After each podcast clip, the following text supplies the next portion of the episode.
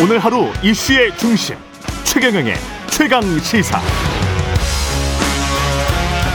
네, 윤석열 정부 출범 1주년 맞아 마련한 기획 릴레이 인터뷰 계속하겠습니다. 장 차관을 만나다 오늘은 보건복지부의 박민수 2차관 연결돼 있습니다. 안녕하세요.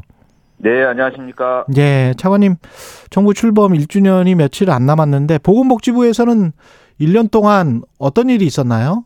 예, 저희들 뭐 그동안에 코로나19 안정적 관리를 지속해 왔고요. 아, 그러네요. 예. 또 여러 가지 정책들을 많이 새롭게 만들어서 발표를 했는데 예. 예를 들어서 필수 의료 지원 대책, 예. 응급 의료 기본 계획, 또 바이오 헬스 신산업 규제 혁신 방안, 뭐 자살 예방 기본 계획, 또 최근에 간호 인력 지원 종합 대책 뭐 이런 것들을 좀 추진했습니다. 다만 뭐 간호법 이슈라든지 예, 그다음에 예. 비대면 진료 제도화 등 이제 예. 입법을 해야 되는 과제들이 있는데 예.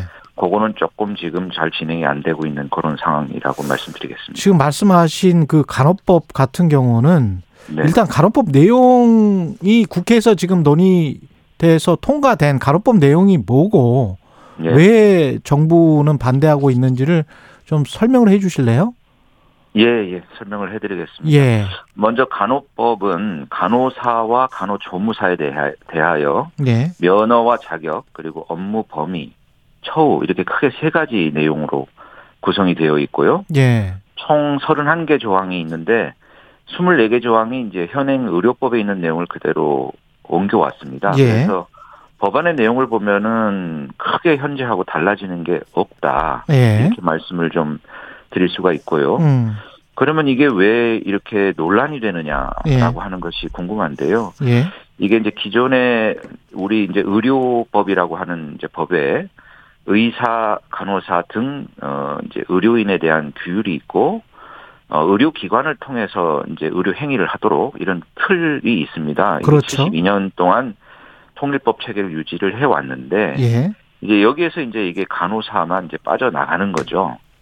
데 간호법으로 만들어서 그렇습니다. 예. 그- 그러다 보니까 근데 이제 이게 이제 이렇게 가서 앞으로 뭐가 어떻게 될 거냐라고 하는 거에 대해서 어, 직역 간에 좀 불신이 있는 겁니다. 제가 이거 그 달라지는 내용이 없는데 그럼 굳이 왜 그러니까. 예, 예. 간호계는 이것을 하고 싶어 하는가? 그리고 다른 쪽 의사들이나 이쪽은 왜 반대를 하는가? 왜 반대하는가? 예. 그, 그 부분이 포인트일 텐데요. 예. 제가 일선 간호사들 만나서 여쭤보면 이렇게 답합니다. 아, 간호법 통과되면 근무 여건이 좋아진대요 라고 어, 믿고 있어요. 근무 여건이 좋아진다. 네, 예. 네, 저희가 사실은 간호법 통과 이전에 죄송합니다. 예. 아까도 말씀드린 그 간호 인력 지원 대책을 발표를 했고 예. 거기에도 이제 근무 여건 개선의 정책들을 이제 그 발표를 했습니다. 근데 이제 간호협회 이제 지도부나 이런 데를 보면은 이런 캐치프레이즈가 있지 않습니까? 부모 돌봄법이다. 음. 예, 예. 그리고 기- 어 김성주 의원께서도 그 본회의에서 최종 그 찬성 연설을 하실 때 예. 보건의료 체계 틀에 큰 변화를 가져오는 거다 이런 평가를 하셨거든요. 음. 그러니까 결국은 어 바- 간호법 초안에 처, 초안이 처음 나왔을 때 의료 돌봄 시장에 대한 아뭐 선제적인 그런 그, 그 간호계의 어떤 역할 이런 것들을 좀 규정하고 싶지 않았나 저는 그런 생각이 듭니다. 그래서 그게 나쁜 건가요? 근데 그렇 나쁘다기보다는요. 예.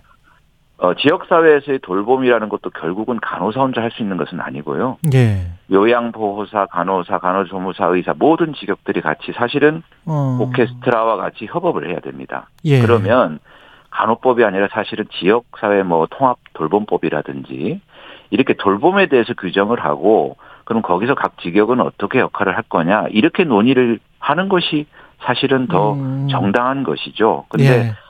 겉으로는 간호법이다 이렇게 해놓고 내용 어 그리고 내용도 사실은 그것을 결국 못했어요. 못했지만 예. 숨겨진 의도는 어 지역사회 돌봄에서 주도적 역할을 하겠다. 이러니까 지금 다른 소수 직역들까지 다 반발하는 거 아니겠습니까? 그래서 어 앞으로 그런 것들이 추진될 거라고 하는 의심들이죠. 의심들이 있고 그러니까 그 세계- 한쪽에서 이익이 돌봄센터나 이런 것들이 막 생기면 특히 네. 의사들 같은 경우에 뭐 작은 내과랄지 소아과랄지 이런 네.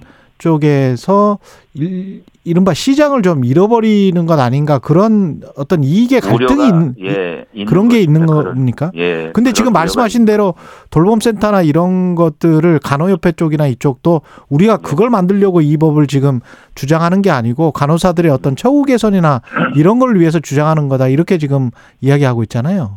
그러면은 부모 돌봄법이라고 말씀을 안 하셔야죠. 아 그러면 부모 돌봄법이라고 예, 이야기를 하지 말아야 된다. 예, 그 막판에 예, 그 제안했던 그 중재안들이 있는데요. 예, 중재안들 중에도 그럼 간호법으로 하지 말고 간호사법으로 하자라고 예. 제안을 했을 그것도 거부하셨어요. 그러니까 음, 그 실제로 하시는 말씀하고 또 회원들한테 하는 이야기들하고 예, 또 국민들한테 하는 이야기하고는 조금 일치하지 않는 부분이 있습니다. 그리고 다른 13개 단체들이 반대하는 이유는 바로 그런 이유들 때문이에요. 그래서 이렇게 갈등이 이- 이미 현존하고 있는 상태에서 예.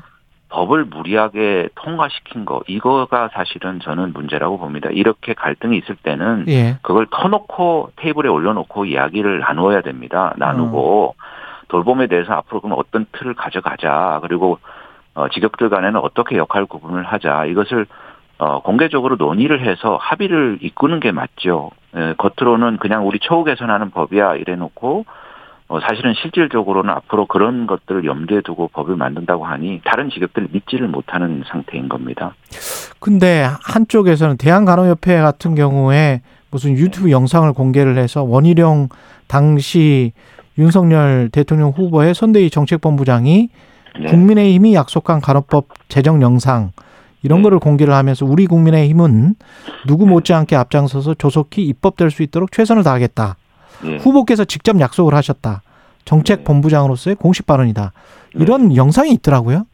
예, 저도 봤습니다. 예. 아마 뭐 선거 기간 중간에 중에 그런 여러 단체들이나 이런 지지를 얻기 위한 활동으로 보여지고 예. 다만 공약은 최종 이제 과정을 거쳐서 의사결정하지 않겠습니까? 예. 그래서 저는 뭐 아무리 찾아봐도 정식 공약에는 없더라고요. 음. 어, 없고 그리고 오히려 어, 공약의 에, 그 국정 과제로 채택된 그 공약 과- 가운데에 어, 이런 내용이 있습니다. 그래서 그 주치를 어, 중심으로 한 지역 의사를 중심으로 한 어, 통합 돌봄 체계를 갖추겠다라고 하는 내용이 있거든요. 그러니까 이런 것들은 뭔 뭐를 전제를 하냐면 돌봄 분야도 결국은 여러 지역이 함께 협업을 해야 된다는 겁니다. 예. 어느 한 특정 지역의 전유물이 될 수는 없거든요. 아. 예.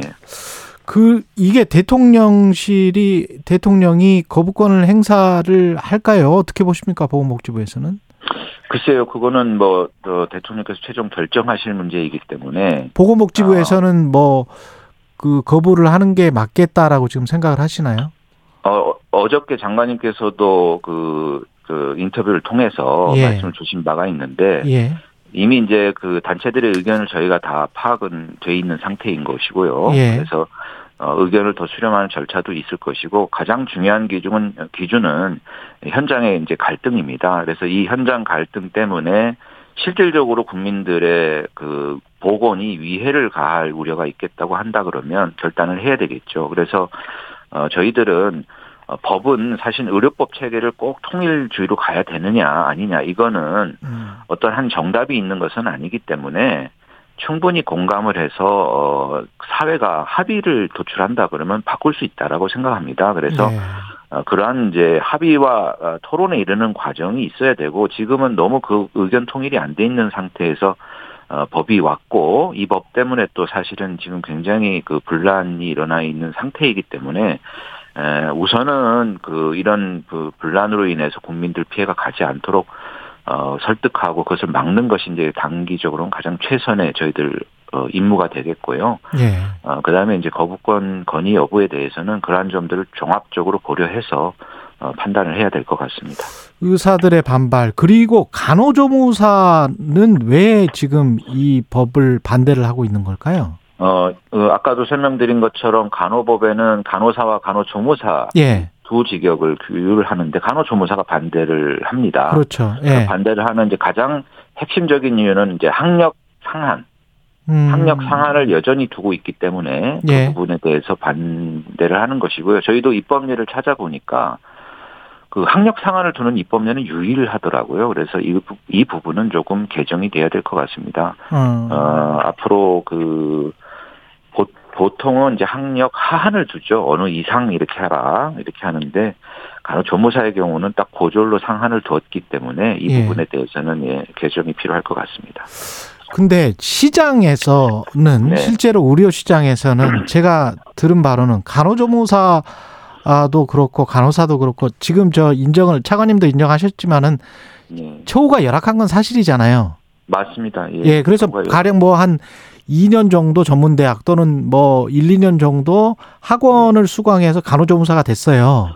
네, 그러면 초봉이 한 230만 원 정도래요. 아 예, 그러면 우리가 최저임금이 8시간 일하면 210만 원이거든요. 네, 네, 그럼 230만 원 받으려고 2년 동안 고생해서 자격증을 땄어요. 네, 네, 그리고 난 다음에 230만 원 받고 거기다가 이제 월급이 그렇게 계속 올라갈 것 같지는 않아요.